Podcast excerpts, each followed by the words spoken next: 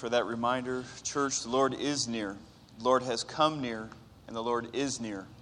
So we worship him today, and we seek him today, and, we, and we'll find him today because he has revealed himself. So I pray that as we go through this season and as we go through this worship service, that our eyes are tuned, are focused on him, and our ears are tuned to what he has to say to us today. Well, please turn your Bibles to 1 John chapter 5, if you will. 1 John and chapter 5. You know, perhaps one of the things that surprised me most about my trip to Israel uh, was the old city of Israel, inside the walls of Jerusalem, uh, all the commerce that takes place there is just so commercialized. Really, it's not so different from the night markets in Asia that many of you have been to, or it's not so different than uh, you know, the Incan markets when you go to Peru and all the things that they're selling there, or in Africa, the, all the different markets that they have that people come to, or flea markets in Mexico. It's really not so different. That's what's happening inside the old city walls of Jerusalem. I didn't know what to expect, but it's safe to say I didn't expect to see that. I mean, all these shops are kind of the same, right? They all sell a lot of the same merchandise, and they all have these tactics to try to get you to buy their stuff. You know, it starts with they want to just engage you in conversation. So they're going to be outside of their out of their market, out of their little booth there, and they're going to try to engage you in conversation. And really, what they're trying to do is pull you into their shop. And once they get you into their shop, you know they want to find commonality. So they'll say something to you like, "Well, uh, where are you from?" And if they speak English, "Where are you from?" And you say, "Well, I'm from America, from Texas." Oh, listen, it's always the same. That's my favorite. Wherever you say, without a doubt, that's their favorite place. Not only that, they likely have family who lives there, and that's where they want to go someday. Without a doubt, that's how it works. But the next thing that comes, and listen, the strategies are the same everywhere. If you speak English, it's the same. And if you don't speak English, they're doing the same thing, just in a different language, okay? But what they do is they say, well, this is genuine. They want to assure you that what you might be buying is the genuine article. So whether it's alpaca or cashmere or some kind of pottery or some jewelry, they want you to know that what you're going to give them money for is the real thing. They might light a fire to it. They may tell you that, look at the engravings on this jewelry. This means it's real. They're going to convince you that it is the real thing. Now, John, in this letter that we've been going through for these past several months, is trying to assure believers that they have believed the real thing, that they have assurance of salvation, that they are connected to the one true and living God. He is writing that we, as genuine followers of Jesus Christ, might know the truth, that we might know Him, that we might know that we have faith and eternal life through Jesus Christ. Now, the Apostle John has warned us don't believe every spirit, but test them. Why? Because not all the spirits, not all the teachings, not all the teachers are from God. So, in our passage that we're going to look at today, verses 1 through 5 of chapter 5 of 1 John, John is going to continue to reassure us that we are in Christ. We're going to note the fruit of a regenerate heart. We're going to be noting the fruit of a regenerate heart. Those things that we should see, those things that will be true of those who are following Jesus Christ, who have saving faith in Jesus Christ. Now, listen, while Paul writes to reassure his readers, I'm sure some of the readers there would have been unsettled at what he has to say. His purpose is to assure genuine followers of Christ that they are in Him and they have eternal life. But I'm sure that some in the, in the, in the, uh, in the room that day when, when this was being read would have felt a little unsettled. Maybe even today, some of us will feel a little unsettled at what John has to say to us. And if you find yourself in that place, friend, don't suppress it. Don't try to explain it away. Don't deny it. May this Christmas be the turning point in your life when you trust in Jesus Christ for the forgiveness of sin. Would you stand? We're going to read together 1 John chapter 5 beginning in verse 1. Everyone who believes that Jesus is the Christ has been born of God, and everyone who loves the Father loves whoever has been born of him. By this we know that we love the children of God when we love God and obey his commandments. For this is the love of God, that we keep his commandments, and his commandments are not burdensome. For everyone who has been born of God overcomes the world, and this is the victory that has overcome the world our faith. Who is it that overcomes the world except the one who believes that Jesus is the Son of God? Let's pray together. Lord, we gather now to humble ourselves, to humble ourselves before you and to worship you, to declare that you are the King, that you are glorious and to give you thanks for who you are and for what you've done. And we come now to this moment to hear from you. So, Lord, may your Spirit speak to us. And may we be changed. May we be challenged and comforted. And may we be transformed into the likeness of Jesus Christ, in whose name we pray. Amen. And you may be seated. Well, this morning I want us to look at this passage under five different headings regeneration, belief, love, obedience, and victory. They're there in the insert in your bulletin. So we're going to begin here with the first heading, the heading of regeneration. Look again with me, if you will, verse 1. Everyone who believes that Jesus is the Christ has been born of God. Everyone who believes that Jesus is the Christ has been born of God. Now, John here is noting that those who are in Christ, those who believe that Jesus is the Christ, have been born. To be born of God refers to the gracious work of God's Spirit in regeneration. To be born of God, this is the first point you're going to see on the screen right now. To be born of God uh, refers to the gracious work of God's Spirit in regeneration, in making us new. In fact, that word regeneration is the act that results in something which already exists coming into being afresh or coming into being anew. And when we think about this, we go down to the to the canyon and we try to catch lizards when we're down at the canyon and we see these lizards on these rocks sunbathing and we try to catch those lizards. And if you've ever caught a lizard, sometimes you grab that tail and what happens? It falls off. That's exactly right. But that lizard, God has given that lizard this amazing ability to regenerate, to regenerate a new tail. The same is true with starfish, right? One of the one of the arms of a starfish comes off, and what happens? It can regenerate. So we understand regeneration. We understand it physically, but of course, John isn't talking about physical regeneration here. He's talking about spiritual regeneration.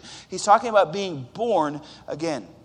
This is exactly what Jesus was speaking to or speaking about with Nicodemus. When this teacher of the law, this Pharisee, came to Jesus in the middle of the night and asked him this question Who is this? Let's just look at this together.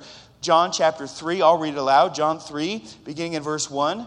Now there was a man of the Pharisees named Nicodemus, a ruler of the Jews. This man came to Jesus by night and said to him, Rabbi, we know that you are a teacher come from God, for no one can do these things, these signs that you do, unless God is with him. Jesus answered him, Truly, truly, I say to you, unless one is born again, he cannot see the kingdom of God. Well, Nicodemus said to him, How can a man be born when he is old? Can he enter into a, sec- a second time into his mother's womb and be born? And Jesus answered, Truly, truly, I say to you, unless one is born of water and the Spirit, he cannot enter the kingdom of God. That which is born of the flesh is flesh. That which is born of the Spirit is spirit. Do not marvel that I say to you, You must be born again. The wind blows where it wishes, and you hear its sound, but you do not know where it comes from or where it goes. So it is with everyone who is born of the Spirit. And Nicodemus said to him, How can these things be? Now, this reminds me of a story I came across several years ago about the country doctor country doctor ruled, went to a home, and the mother was in, in, in, in labor and she needed help delivering this baby. So the, the country rural doctor gets there, uh, gives birth to the baby. The mother gives birth. The doctor suctions the little girl's nose out, slaps that little girl on the bottom. And, you know, it's a joyous time. And the doctor looks around and, and sees the older brother sitting there. And the doctor says, Well, what did you think of that little young man? And the little guy said, Well, serves her right. I would have spanked her too if she crawled up in there, right? So this is exactly how Nicodemus was think. What is going on? How can someone be born again? Born again? Crawl back up into the womb? The man is old. How can this happen? How can this be? Nicodemus was every bit as confused as that little boy was. And maybe you're confused about this. Maybe you're confused about this whole concept of being born again. See, the Bible says that all of us are born spiritually dead. We're sinners by nature and we're sinners by choice. Because the first man and woman that God created, Adam and Eve, disobeyed God. And all who would be born after them would be born in a fallen state as a sinner, as one who is separated from God, spiritually dead. We live for our own agendas. We disregard the God who made us and the God who demands and deserves our full allegiance. The Bible calls this disobedience sin, and sin separates us from the perfect, holy, creator God, and it renders us spiritually dead. And not only are we spiritually dead, friends, we are spiritually dead in our sin. But to be spiritually dead means that we are guilty of rebellion and we are condemned by God, the holy, perfect God, to an eternal death in hell. See, the problem with being spiritually dead is that we need to be born again, but we can't cause ourselves to be spiritually alive.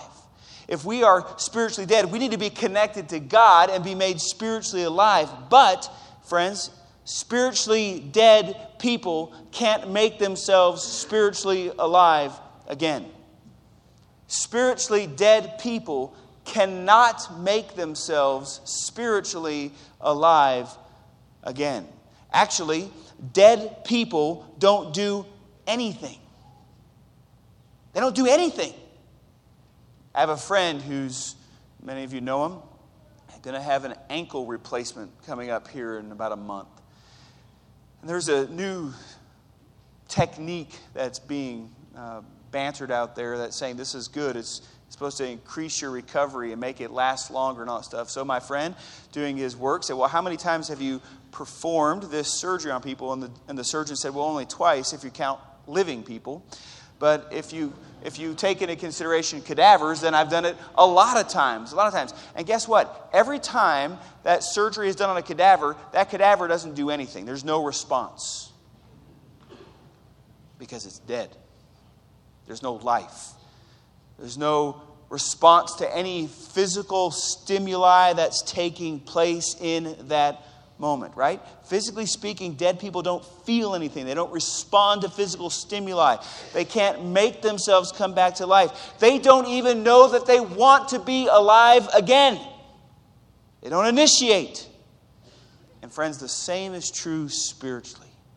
Spiritually dead people don't respond to spiritual stimuli in their own power. They cannot make themselves come back to dead. They don't initiate anything that would cause them to come back to life spiritually. So, how is it that anyone is born again?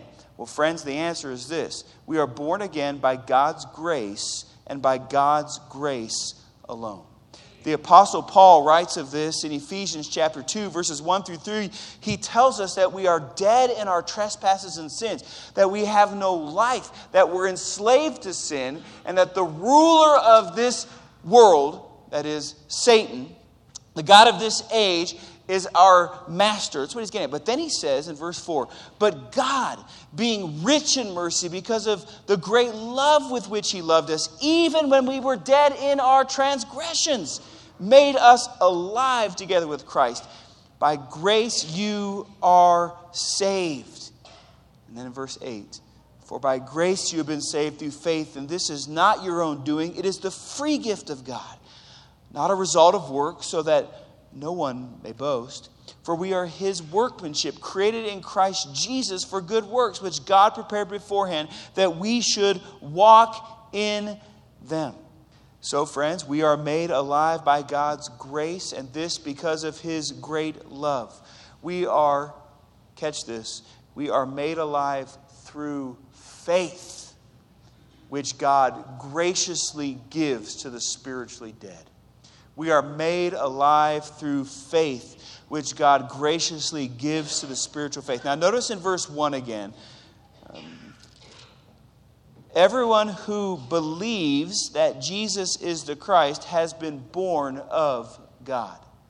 Everyone who believes that Jesus Christ has already been born of God. So faith and belief there is not the cause of our being born again, it is the result of our being born again.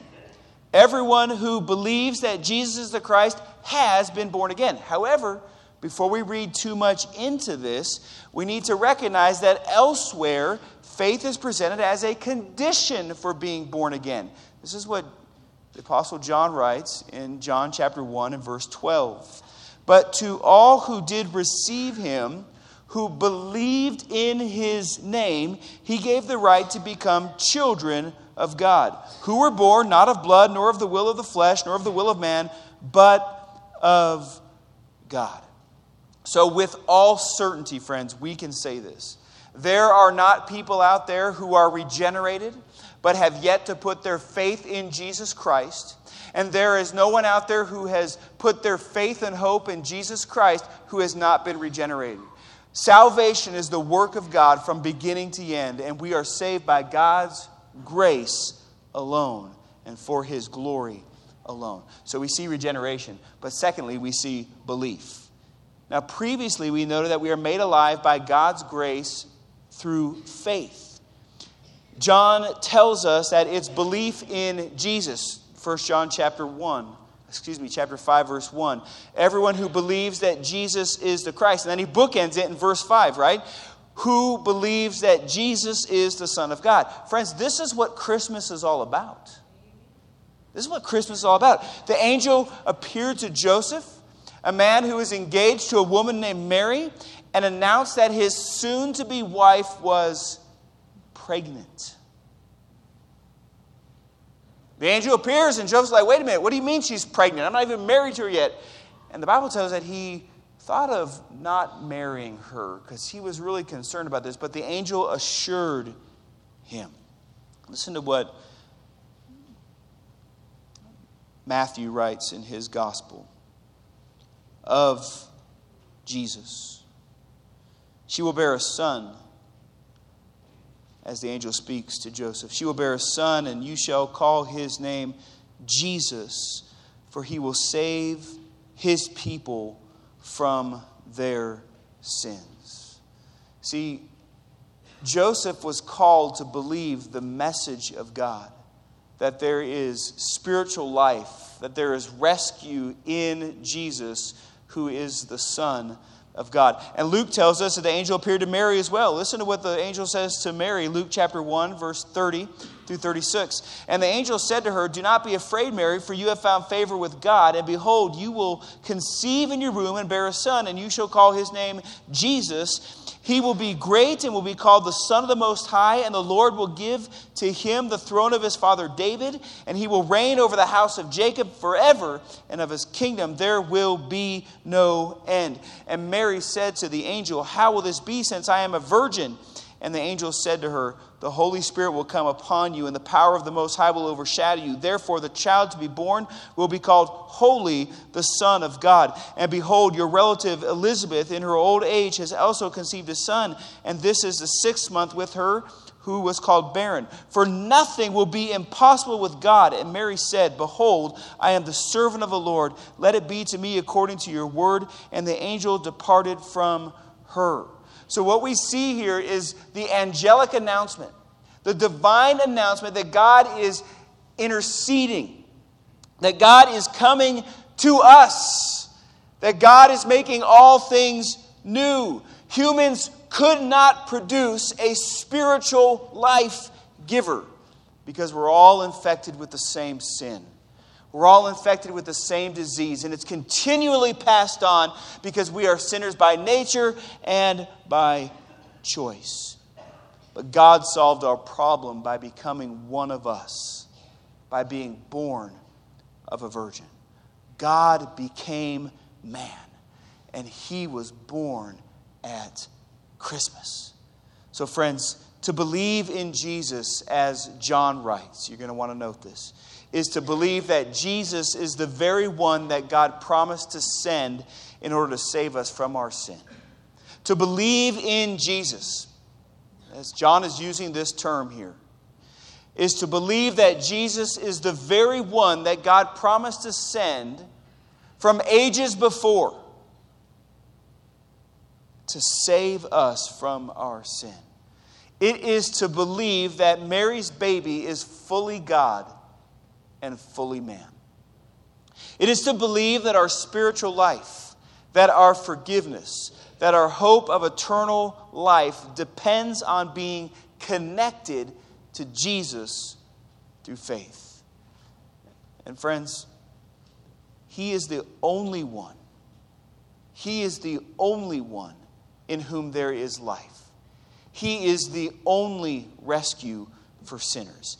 He is the one who came to seek and save the lost. He is the one who came to destroy the, the works, the enslaving work of the devil. He is the one who lived perfectly and undid what our father Adam failed in. He obeyed God perfectly. And then he took the death that we as sinners deserve on the cross and then rose again victoriously on the third day. And friends, as John presents it, hear this it's persistent and present belief in Jesus that gives evidence of being born again. As John presents it, it is persistent and present belief in Jesus that gives evidence of being born again. Yes, in the past, at some point, you intentionally put your faith in Jesus Christ but you don't move past it. That faith continues today. We never move beyond faith, we hold fast to it. It is present and persistent. So, faith, a present day active trust in Jesus for salvation, is a sign of salvation. It is a necessary fruit of salvation. So, we see regeneration and belief, and now we see love. And of course, if you've been with us for any length of time in this study thus far, you've seen the priority of love. You've seen how love is part is an uh, it's a necessary part of what it means to be a follower of Christ.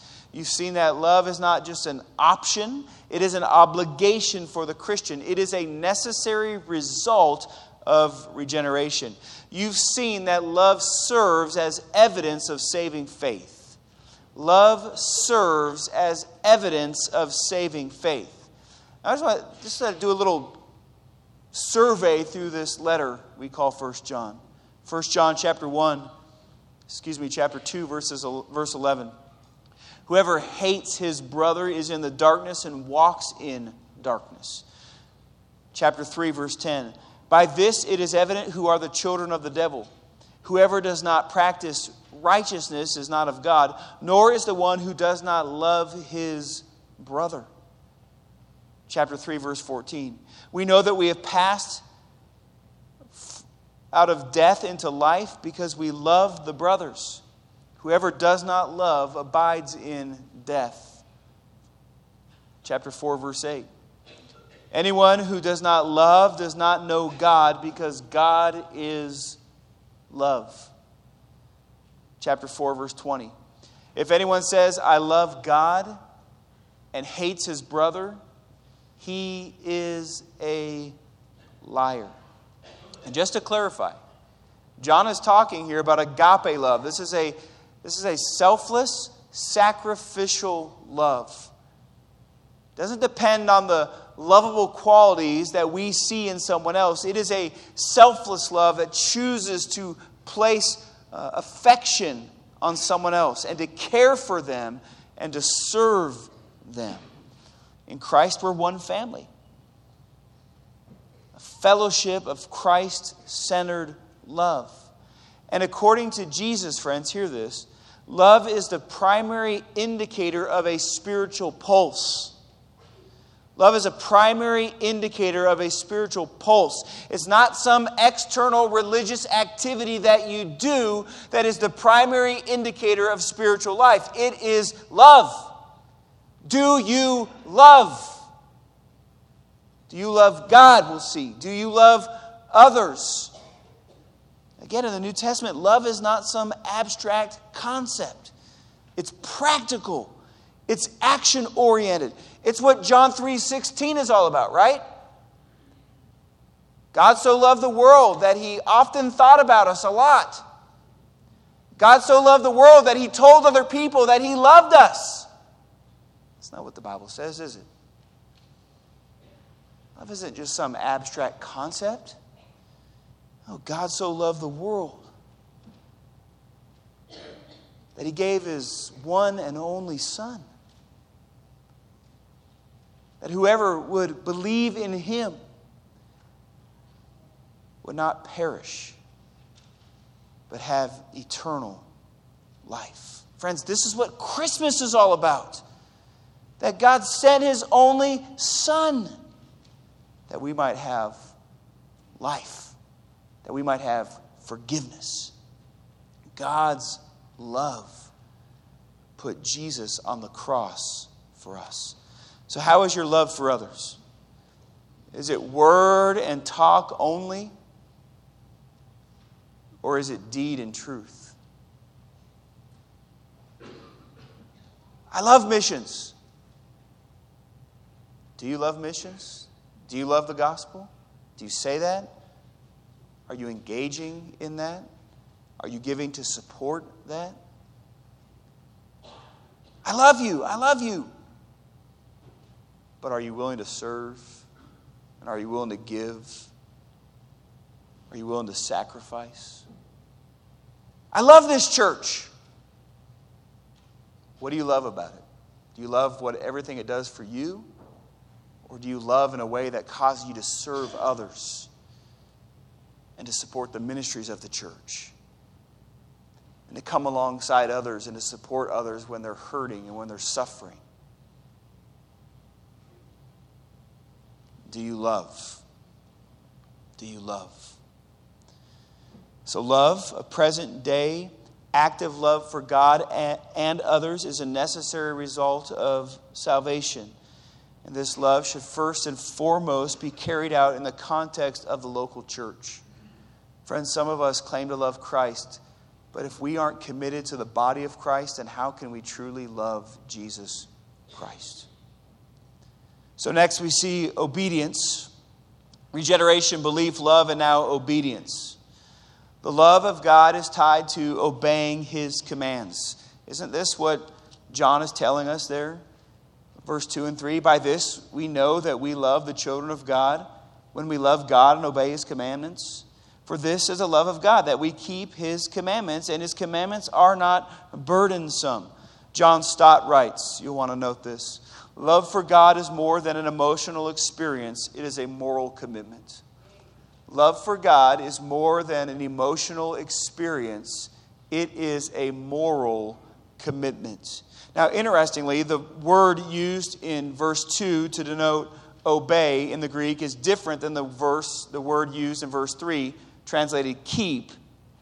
The first word having to do with obey here is more of the act of obedience. It's doing what is said to do, it's obeying. But the second word, which we could translate that or understand it that way, translated keep in here, involves more of an attitude. It's how we think about, it's how we esteem, it's how we view what we are encouraged to do, right? For this is the love of God, that we keep not just mechanically obey, that we keep, that we guard, that we value, that we hold, that we esteem. Be, we're favorable towards it. My kids, I don't know how this started, I don't know how we got this word, but they have these boxes or these containers they call keeping boxes. Keeping box. I'm going to put that in my keeping box. You know what goes in the keeping box? Things they value, things they esteem, things they don't want to lose, things that are important to them. So the name makes a lot of sense. And what John is telling us here when we love God, we value His Word, we value His commandments. We esteem them. We esteem them because we understand that what God declares is good and right is good and right for us. Believers value what God desires, friends. You're going to want to note this because we understand that He has our good in mind. Believers value what God desires because we understand that He has our good in mind. God's word is not just a burden for us, now we understand that God's word is the way to fulfillment and to joy. I mean, just think about all the brokenness in this world that comes because of our rebellion against God. That comes because we try to make our own way, because we try to seek our own way right? Disease and addiction and loneliness and death and divorce and relational discord and emptiness. And friends, the list can go on and on and on. And some of you are protesting right now. Yeah, but we're saved by faith alone and not by works. And you're right. But we're not saved apart from works. We're not saved apart from obedience. 1 John chapter 1 verse 6 If we say that we have fellowship with him while we walk in darkness we lie and we do not practice the truth. 1 John chapter 2 verse 4 Whoever says I know him but does not keep his commandments is a liar and the truth is not in him. 1 John chapter 3 verse 5 You know that he appeared to take away sins and in him there is no sin. No one abides in him keeps on sinning. No one who keeps on sinning has either seen him or known him. 1 John chapter 3 verse 10 By this it is evident who are the children of the devil. Whoever does not practice righteousness is not of God. Now friends we don't have time to go back and explain what all that means because we've done that before but just know this when John speaks of obedience here when he speaks of keeping God's commandment he's not talking about perfection. He's talking about how what we are characterized by what we're characterized by He's talking more about what are our priorities and what are our pursuits. Friends, only Jesus is perfect. That's what Christmas is all about. If we were perfect, then God wouldn't have become man, He wouldn't have taken on flesh. We're not perfect, we're sinners. Even as those who have been saved by God's grace, we still sin. But Jesus and His sacrifice and His life is sufficient for us. However, obedience matters because God saved us to walk in obedience and to accomplish good works. So we read in 1 John, excuse me, Ephesians chapter 2 and verse 10. So obedience, a present day active obedience to God is a necessary fruit of regeneration. Now finally, and quickly, victory. Victory. By God's grace, through faith in Jesus Christ, through faith in the Son of God, we have been born again. And all who have been born again, John writes, overcome the world. All who have been born again have victory over the world. Why? Hear this. Because our faith is in the Son of God, Jesus, who has defeated sin and death and overcome the grave. We have victory because our faith is in the Son of God, in Jesus, who has defeated sin and death and overcome the grave. He has gone before us. He has paved the way to spiritual life and restoration with the sovereign God. this is the baby. This is the baby that we celebrate. The king whom we bow before and the Lord whom we worship, the one who has accomplished our salvation. Through Jesus, we overcome temptation, false teachers, physical maladies, persecution, death, and sin's curse. Friends, in Christ, we overcome hell. Maybe not all of it's experienced right here and now, but there is coming a day, friends, when all things will be made new.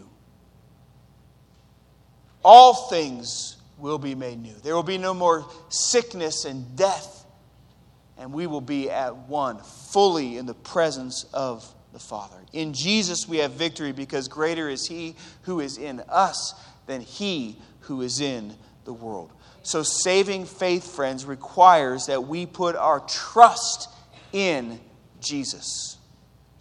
Saving faith requires that we put our trust in Jesus. When you came in this morning, you saw those pews there, didn't you? And you said, I'm going to find a good seat. And I'm going to go to that seat. And then you set your stuff down. And then eventually, after you talked to your friends and you gave some hugs, you yourself, you sat down. And you trusted. You trusted that that pew was not going to fall over when you sat down. You believed it would hold you up. And the same is true with Jesus. You can believe that he lived. You can believe that there was a man named Jesus who was a great guy. You might even believe he was crucified because you've heard it enough at church. But to truly believe and put your trust in him means that you have to depend on him. It means that you confess that you are not good enough to be made right with God in your own according to your own works but that you need the sinless, life giving Savior. That you need Jesus Christ. That He is the only way. That He is the only way to the Father. So, where are you? Have you trusted in Jesus? Have you, as Tim sang moments ago, rested in Him? Believing the promise of God that if you will turn from your sin and trust in Jesus Christ, that you will be saved? In just a moment, we're going to sing. We're going to sing as we close out our service. And during that time of singing, if you have questions about what it means to follow Christ and to trust in Jesus, then I would encourage you to come and talk to us. If you have questions about anything we've said in this sermon, I've said in this sermon, if you know today that you're trusting in Christ and you want to be baptized, then friend, come and share that with us and let us rejoice with you. Many of you want to just be still and rest and worship because He is the King of Kings, the one who took on flesh at Christmas, who lived perfectly, who died a sinner's death and then rose from the dead and we have life in Him. So you want to worship Him. Will you pray with me? Great God in heaven, thank you for your love and for your mercy. Thank you that when we were spiritually dead, when we were lost, when we were hopeless, you gave us hope because you took on flesh. Jesus, the Son of God, became one of us. Thank you. May we live our lives today for your glory, to honor you and to worship you. And may your people respond even now. In Jesus' name, amen. Would you stand and respond as the Spirit leads?